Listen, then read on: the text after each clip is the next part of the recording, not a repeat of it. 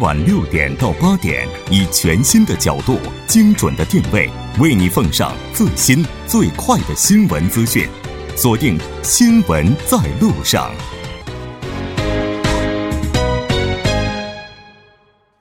好的，欢迎回来，这里是正在为您直播的 TBS EFM 调频一零点三新闻在路上。稍后是广告时间，广告过后马上回来。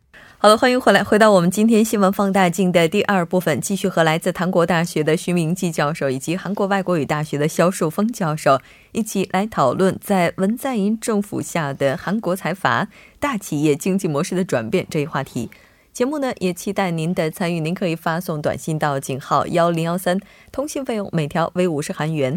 另外，您也可以在 YouTube 上搜索 TBS EFM，在收听 Live Streaming 的同时点击对话窗参与互动。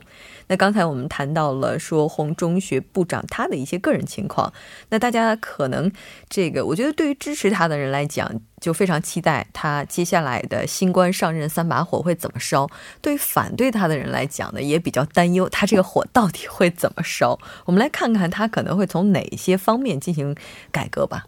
对这个洪中学。部长他是现在是这个中小风险企业部的这个部长，这个中小风险企业部呢，也是文在寅政府在进行政府改组的时候新成立的一个政府部门，它主要负责这个推动新政府的一些创新方面的一些经济政策，主要致力于创造就业岗位。另外呢，啊，综合管理这个中小企业以及比较小的这种工商业者的这个相关政策。这个依据韩国政府七月十九日，他公布了这个国政运营五年的规划。就中小风风险企业部呢，将集中解决一些招工难，尤其是这些中小企业面临的问题。另外一个青年失业问题比较严重的这这样方面的一些问题，还将制定一些青年就业奖励金的一些制度。洪中学部长作为可以说我们刚才谈到了，作为财阀狙击手之一，嗯啊，他将在这个就职仪式上也是说呢，在任期内鼓励技术创新型的一些创业，掀起第二轮一些第二轮的这种风险啊创业之风。针对财阀企业呢，将继续支持创新型的财阀企业发展，不是说一刀把他们抹掉，依然支持这种财阀创新型的这样的企业发展。同时呢，也将严厉打击财阀企业滥用经济支配。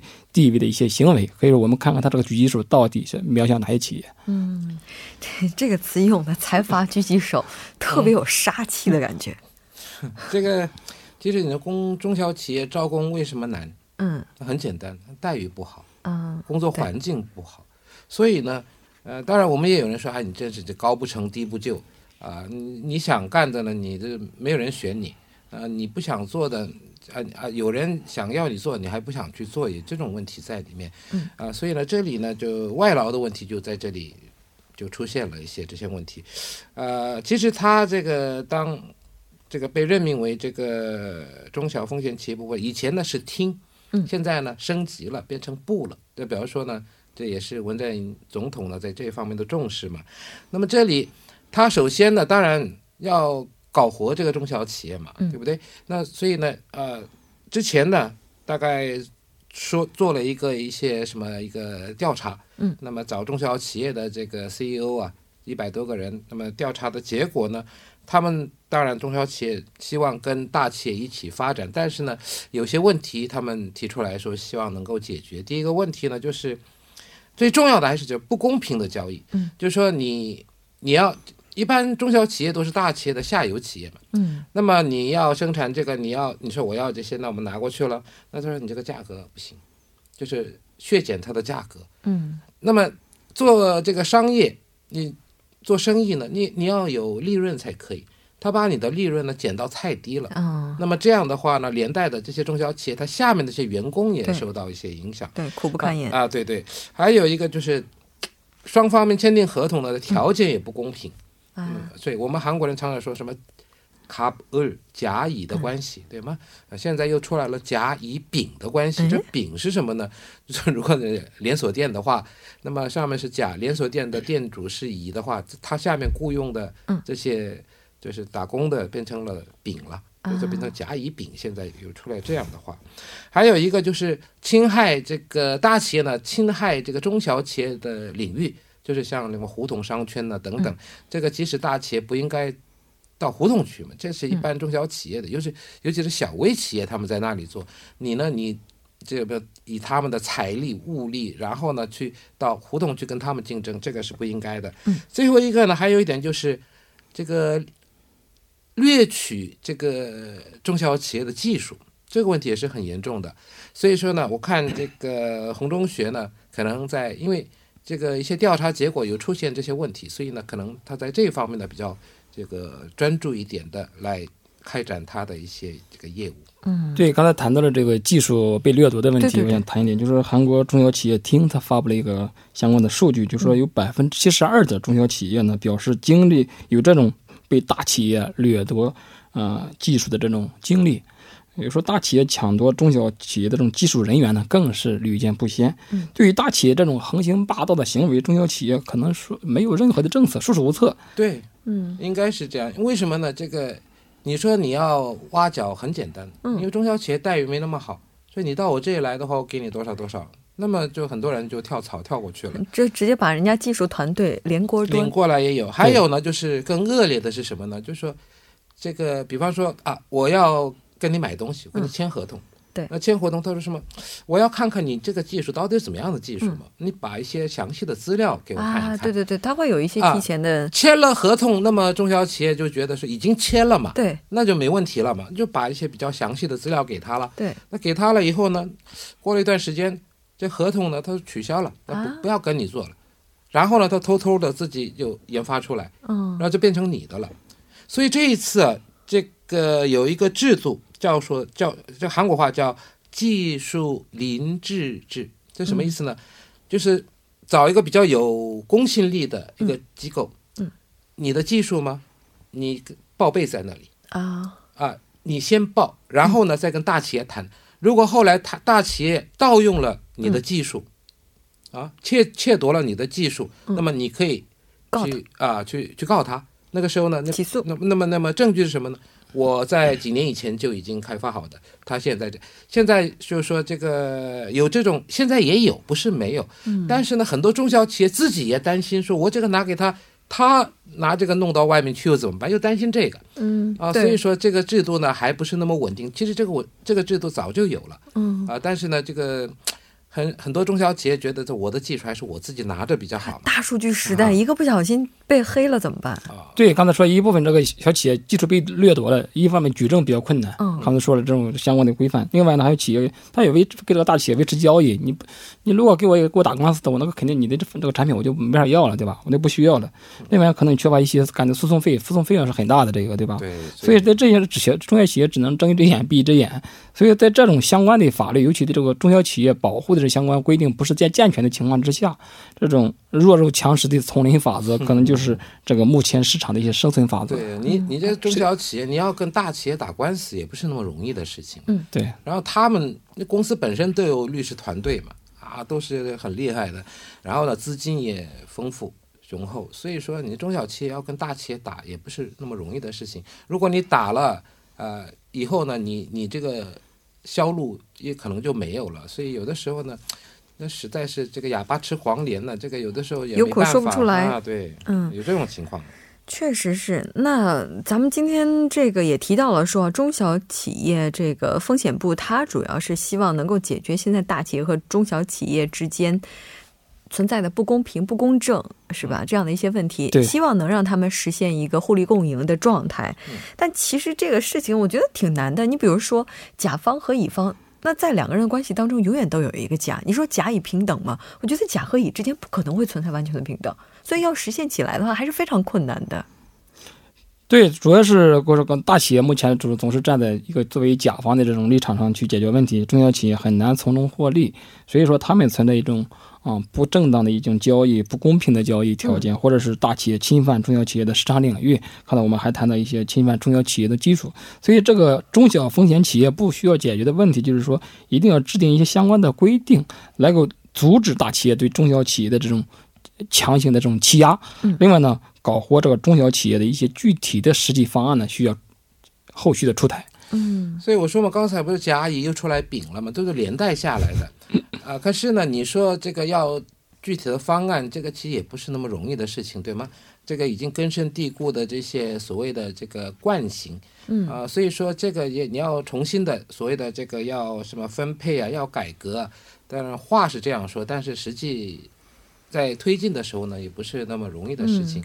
还有呢，这个呃，我们不是说嘛，这个中小企业的工资和大企业的工资，财就是就是财富大企业的工资呢，呃，甚至呢差这个一倍以上，嗯。就是说，你你在大企业，你你年薪是四千万的话，你中小企业就是两千万左右，就差很多。那么差很多，这个呢，慢慢就出现了现在韩国这个所谓的贫富两极分化。这个呢，跟第一啊缺少工作岗位也有关系啊。所以呢，这种种的这个因素在这里。所以呢，这个政府不是这文在寅政府说了吗？这个要把这个时薪最低时薪呢要提高到一万。啊，明年就是再过一个月的话，那么这个时薪呢就变成了这个七千五百三十了。那今年呢是六千四百呃六千多少四百七十嘛。嗯。那么再涨，那么再过两年的话要到一万。那么这样的话呢，你这小微企业来说，你要用人也不是那么容易的事情，对吗？你要给他那么多钱，那怎么办呢？那就裁员了，这最简单的。现在结构调整里面，韩国最简单的，不管饭馆也好，哪里也好，最简单的就是裁员。对啊，老板自己都再干一下，就是这样。这样的话呢，你说能增加工作岗位吗？这也不是那么。所以说，这各个方面都要好好这个再协调一下。还有，这中小企业，尤其是小微企业，他们提出的一些要求啊，里面有什么呢？就说你现在这个最低时薪，这个推的太快了。嗯哦，每两年就变成一万块钱，那那我们怎么活？那么这是什么呢？中小企业他们也要活，对吗？对。那么他们希望呢，这个大企业跟他们的关系能弄搞好一点，但是他又跟他下面的那些就是丙的这个关系呢，又是另外一回事。另一层甲乙关系了。对，因为你的立场现在是乙嘛，所以你喜欢希望呢，能跟甲的关系呢能会好一些。但是呢，你在乙的立场又跟丙的立场看的话，那又不一样了。就什么呢？就是说，员工当了老板的话，用员工的那个心心情跟老板的心情不一样，对对吗？所以说这个牵涉到很多很多的问题。所以说，呃，他们觉得说，如果这个改革也好，怎么样也好，创新也好，如果这个改革速度太快了，嗯，就跟不上，跟不上的话就出现副作用，嗯。所以说呢，他们希望说能赶快 这个改善跟大企业的关系，但是呢，他希望慢慢的。啊，就是这么什么时薪也好，慢慢的调整，嗯，是有这种立场。但是呢，你这样下去的话呢，什么时候能这个以人为中心，然后呢，大家都不愁吃不愁穿，大家生活都好呢？就好像中国要奔小康一样。嗯，那么现在如果这样的话呢，说不定你工作岗位会。可能还会减少，也不一定。那么这样的话呢，贫富差距就会拉得更大了。我倒是觉得这会儿最大的问题应该是解决丙的问题吧。啊，都甲乙丙出来了，丙是最弱的。是，那他接下来要是真的开始推进改革的话，那当然这个副作用也是比较大的呀。对，现在让大企业和中小企业，刚我们谈到共生发展、共赢啊、共赢的局面，其实就和中国提出的那个共同富裕，其实有很相相似的一个共同点。对，中国改革开放当时一开始的时候，邓小平这个同志呢，提出了让一部分人先富起来，先富论。然对，因为因为有了一部分人先富起来这种基础呢，中国现在才可以着手开展这个先富帮后富，最终实现这个共同富裕的这种方式。但是目前韩国经济还没有发展到这种共同富裕的阶段。如果人为推动这种经济民主法案改革阻力，可以说可想而知。刚才我们说这个任命部长的时候，就遇到了很多的阻力。对。另外呢，改革过程中还容易一刀切，对吧？嗯。不是说一百分之百的大企业都阻碍了中小企业的发展，有的企业不是这样的。个别企业的案例不能代表整个大企业的生态圈，而且呢，一味打压大企业的话，还容易助长社会的仇富心理。嗯。目前韩国中小企业无法取代大企业在韩国经济当中的一些位置。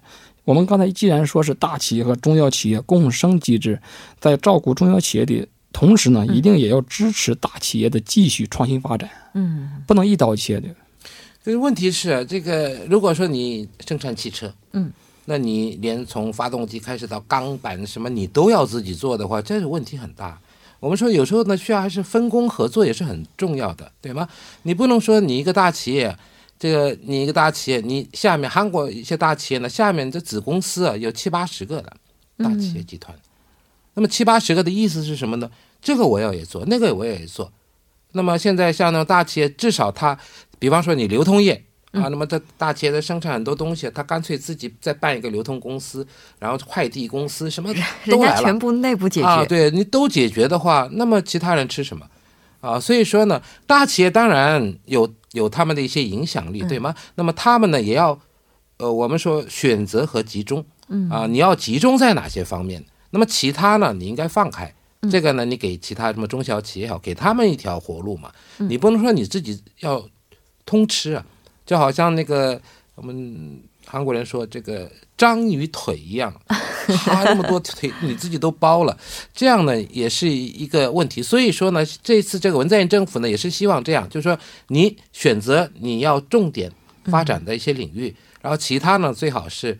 啊，就是留一条路给这个中小企业，尤其是小微企业，像胡同商圈这个要需要保护的，因为这样呢，啊，才能实现所谓的这个所谓的一个分配的一个均衡。嗯，啊，那么这样的话呢，大家就说就不会觉得说我的这个现在的这个生活情况跟他们比起来的话差什么天差地，就不会有这种呃有这种心理存在的话呢，这个社会总是会不安的。嗯，啊，所以说呢，我觉得这个。这个扶持中小企业也是一个，因为呃，其他各个国家我们看一看的话，像德国，我经常强调德国啊，他们这么，比方说什么三代四代这个一些老老的一些匠人，他们生产的这些产品在世界各国都受到欢迎，都觉得说真的质量很好。就他们也不是那么大的企业，当然德国也有大企业，但是呢，大企业和中小企业呢要并肩的发展，要一起发展，就是我们刚才说的什么相什么相生发展，嗯啊，大家一起。呃，一起这个携手一起发展，这是最好的模式了。嗯，但是这个携手一起发展，其实嘴上说起来比较容易，对，就你就说吧，你举个最简单的例子，就班里的第一名和最后一名，你说你们俩好好玩吧，然后你帮助他，他帮助你，然后这个共同好好学习，其实这是很难的一件事情。所以现在接下来可能会面临的阻力也是可想而知的。那不管怎么样，我觉得提到韩国的话，在国际社会上肯定很多人对韩国都有印象，就是说它是某一家大企业的王国，是吧？嗯。再比如说，韩国的大企业这种经济模式非常的发达，那这个模式的话，在韩国的话大概存在了有多久呢？其实韩国的大财阀以及大个大企业经营模式，具体从什么时候开始呢？其实。无从查证，嗯，但是首次敦促改革开发的强烈呼声呢，主要是在一九九七年金融危机之后，嗯，当时人们反对的理由呢，就是说财阀和大企业与政府部门以及银行之间呢，啊，保持一些非常暧昧的亲密关系，长期呢逍遥于这种监管之外，嗯，啊，另外呢，呃，以至于呢，一不少的一些贷款资金呢，被浪费在这种财阀企业的。低小项目上，而但是那些中，也就是导致了那些中小企业更富潜力、更有创新价值的一些项目呢，由于拿不到贷款，无所以遭遭到了扼那个扼杀。在金融危机最惨烈的当时呢，这个韩国每个月有超过三千五百家公司呢宣布申请申请破产。每个月，当金融一九九七年金融危机的时候，金融危机过后呢，韩国政府随后出台了一系列的监管措施，啊，整顿了金融界的一些啊。比较混、比较乱的这种现象，例如禁止财阀旗这个旗下一些子公司在申请贷款的时候相互做担保。以前的这个财阀、这个财阀、财阀企业之下的有几十个公司，对吧？他们公司之间都相互在做担保贷款的时候，那个什么又交叉持股干什么的，所以他们对韩国政府就对他近年来又出台一些监管措施，禁止呢这种交叉持股。现在很多企业、很多财阀也意识到这种政府的这种力度，所以都在自觉的啊这种减少这种啊交叉控股的这种现象。我记得之前好像在韩国的话也比较流行大财阀之间的互相通婚，是吧？联姻，以这样的一种方式来加强稳定性。我不知道是不是韩剧看多了，不是不是真的 真的啊！因为这个，当然现在呢，在我们经常会听到说什么财阀三世跟什么演员结婚呢，什么跟歌手结婚呢，这个都不是所谓的那个非主流呃非主流的。所以真正主流呢是他们和他们之间，嗯啊，因为这个。我们说这个政策性的结婚，这个结婚呢是对两个财阀都有好处的，就是要两两个都有利益的。就是说，这结婚呢好像这个跟商业搞在一起，我觉得，所以很多人说啊这个不太好，但是在他们的眼光来看呢，是必须的。其实咱们有点跑题了，今天这个不属于咱们讨论的话题范围之内。嗯。但只不过我们就聊到这儿了，就说到大企业之间，他们也是通过各种各样的方式来加强联系，来使这种经营体制或者说经济模式变得更加稳固。我再补充一点的话啊，其实韩国的财阀的，就是起源的话，应该是在这个日本。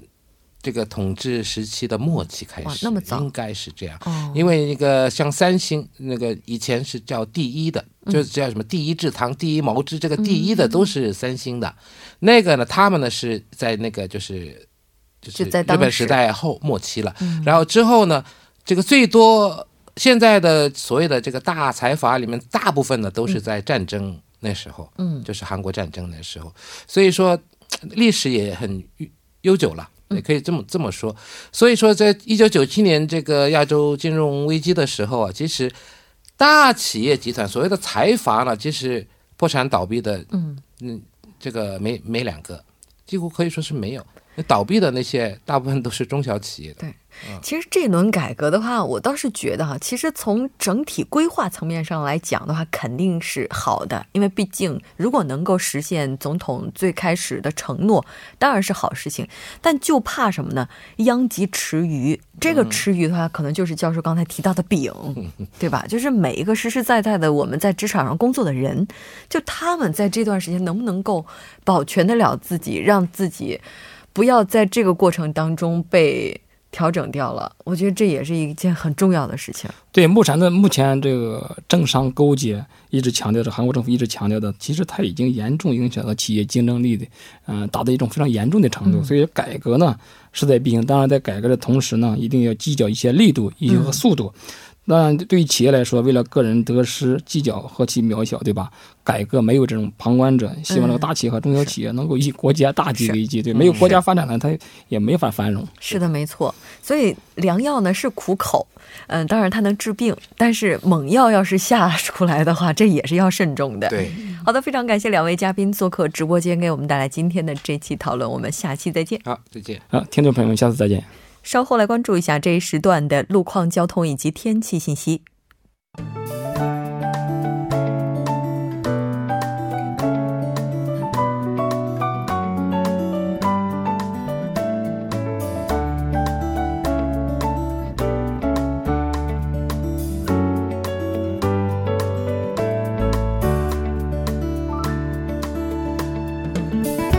晚间七点五十三分，依然是由程琛为大家带来这一时段的路况及天气信息。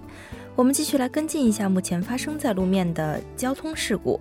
在奥林匹克大路金浦方向，奥林匹克大桥至蚕市大桥方向，之前在这一路段四车道上发生的交通事故呢，已经得到了及时的处理，路面恢复正常。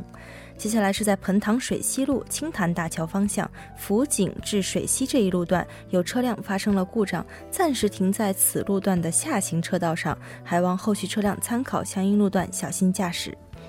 下一则路况来自京仁高速公路首尔方向富川交叉口至新月交叉口这一路段，刚刚发生了车辆的追尾事故，受其影响呢，目前四车道正在进行交通管制，暂时无法通行，请来往的车主们安全驾驶，小心慢行。最后再来看一下天气，受冷空气的影响，明天韩国全国呢还会继续降温，气温依旧低迷，尤其是早晚寒冷明显。首尔市明天的气温将会降至本年度的最低点，具体的播报情况是这样的：今天夜间至明天凌晨阴，最低气温零下七度；明天白天多云，最高气温三度。好的，以上就是今天这一时段的天气与路况信息，我们明天见。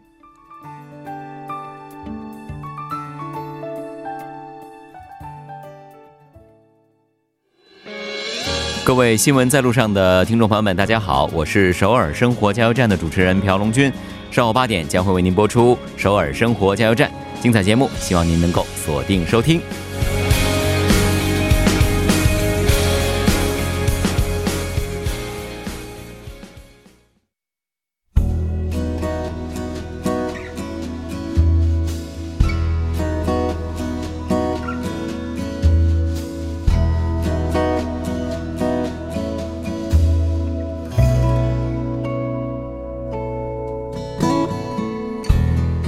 的，到这里，我们今天新闻在路上两小时的节目马上就要接近尾声了。最后，依然为您送上我们今天的结束新闻。